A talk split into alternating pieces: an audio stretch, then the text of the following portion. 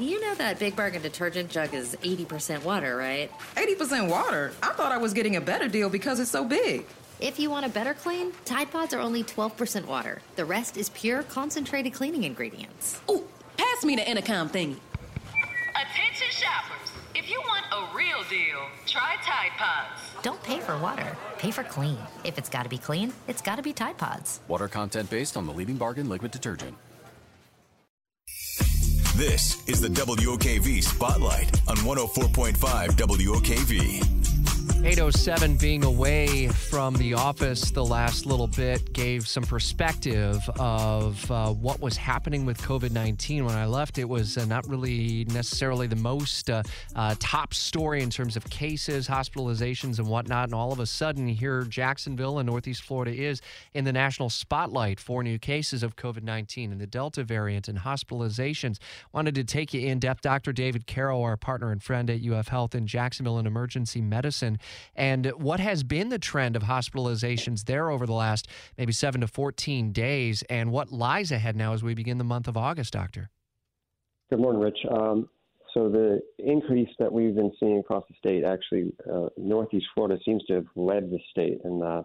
um, and our hospital in particular, and hospitals around the region um, have seen uh, more than a 400% increase in the number of cases that have come in since the beginning of July.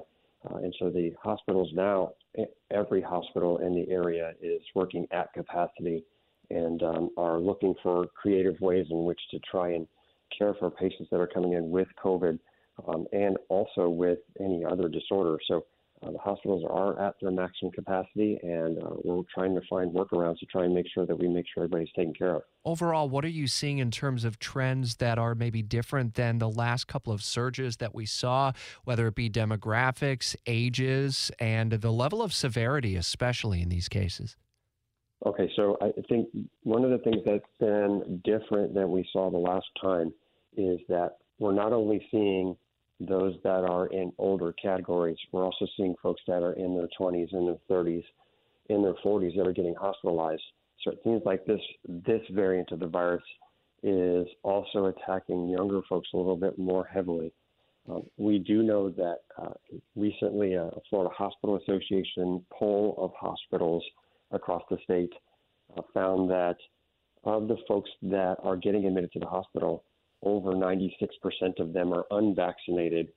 Um, and we also know that a lot of these folks uh, are going not just into the hospital, but are going into the ICUs at some point. So uh, not only are they uh, younger uh, in on average, but they're also sicker and winding up in the ICUs more frequently. You know, as I look at some of the trends that have happened in Florida and we see the spike in hospitalizations and new reported cases by day, I'm not seeing that the deaths are uh, there at this point in terms of uh, reaching that uh, surge number. Is that I- indicative of uh, where we're at right now? Is it a lagging indicator? Uh, what's your level of concern there? And uh, is this any different than what we had seen with the most recent surges in, in the wintertime? That's a great question. I, I think this is a lagging indicator. We are seeing a rise in deaths, um, and I think it's mainly because uh, the natural de- disease progression and course takes a couple weeks for folks to get to that point.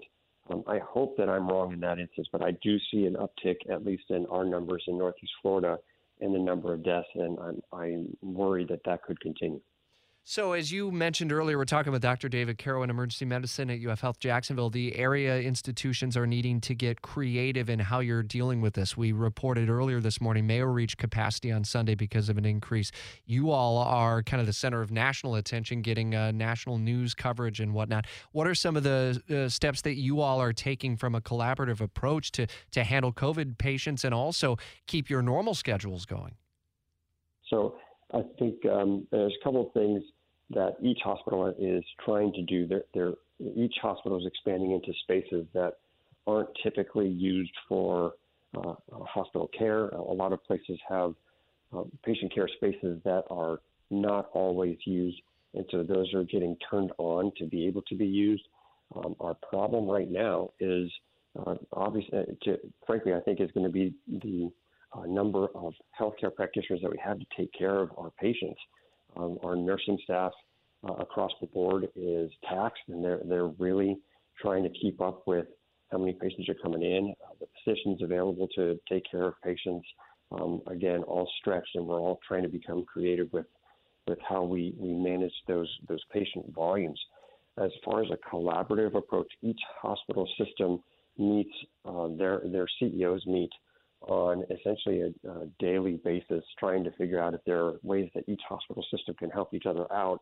Um, the problem being that each hospital system being as stretched as they are, we have very little play in between the facilities that allow one facility to decompress another, let's say. So um, there are a lot of heads getting put together, a lot of task force and groups working together, trying to make sure that we stretch and try and keep everybody safe while we're doing these things to try and, and help out with this surge. You mentioned the hospital CEOs. Our thoughts are, are with you all, and the loss of Dr. Leon Haley uh, laid to rest over the weekend as well. How have uh, uh, folks around the facility been handling uh, his sudden loss over the last week or so?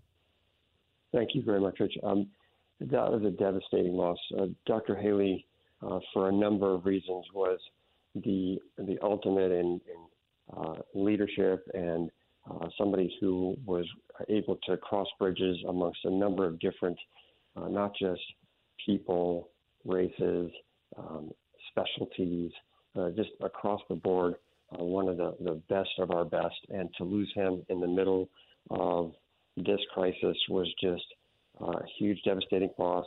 And um, it's still it's tough. Right? We're still trying to pick up the pieces. Uh, we have a really good team that's moving forward, trying to make sure that we we carry on what he would want us to do. And I think uh, I heard it said best the other day from some of our leadership that he would want us to continue this fight forward and to really push for folks getting vaccinated and and trying to make sure that everybody stays safe. So we're going to do that. We'll stay close by with you and continue to update the story. Try to provide as much perspective and context as we can. Dr. David Caro with emergency uh, medicine uh, at UF Health in Jacksonville. Appreciate your time this morning. 814 on Jacksonville's Morning News. We update weather and traffic every six minutes. The WOKV First Alert forecast.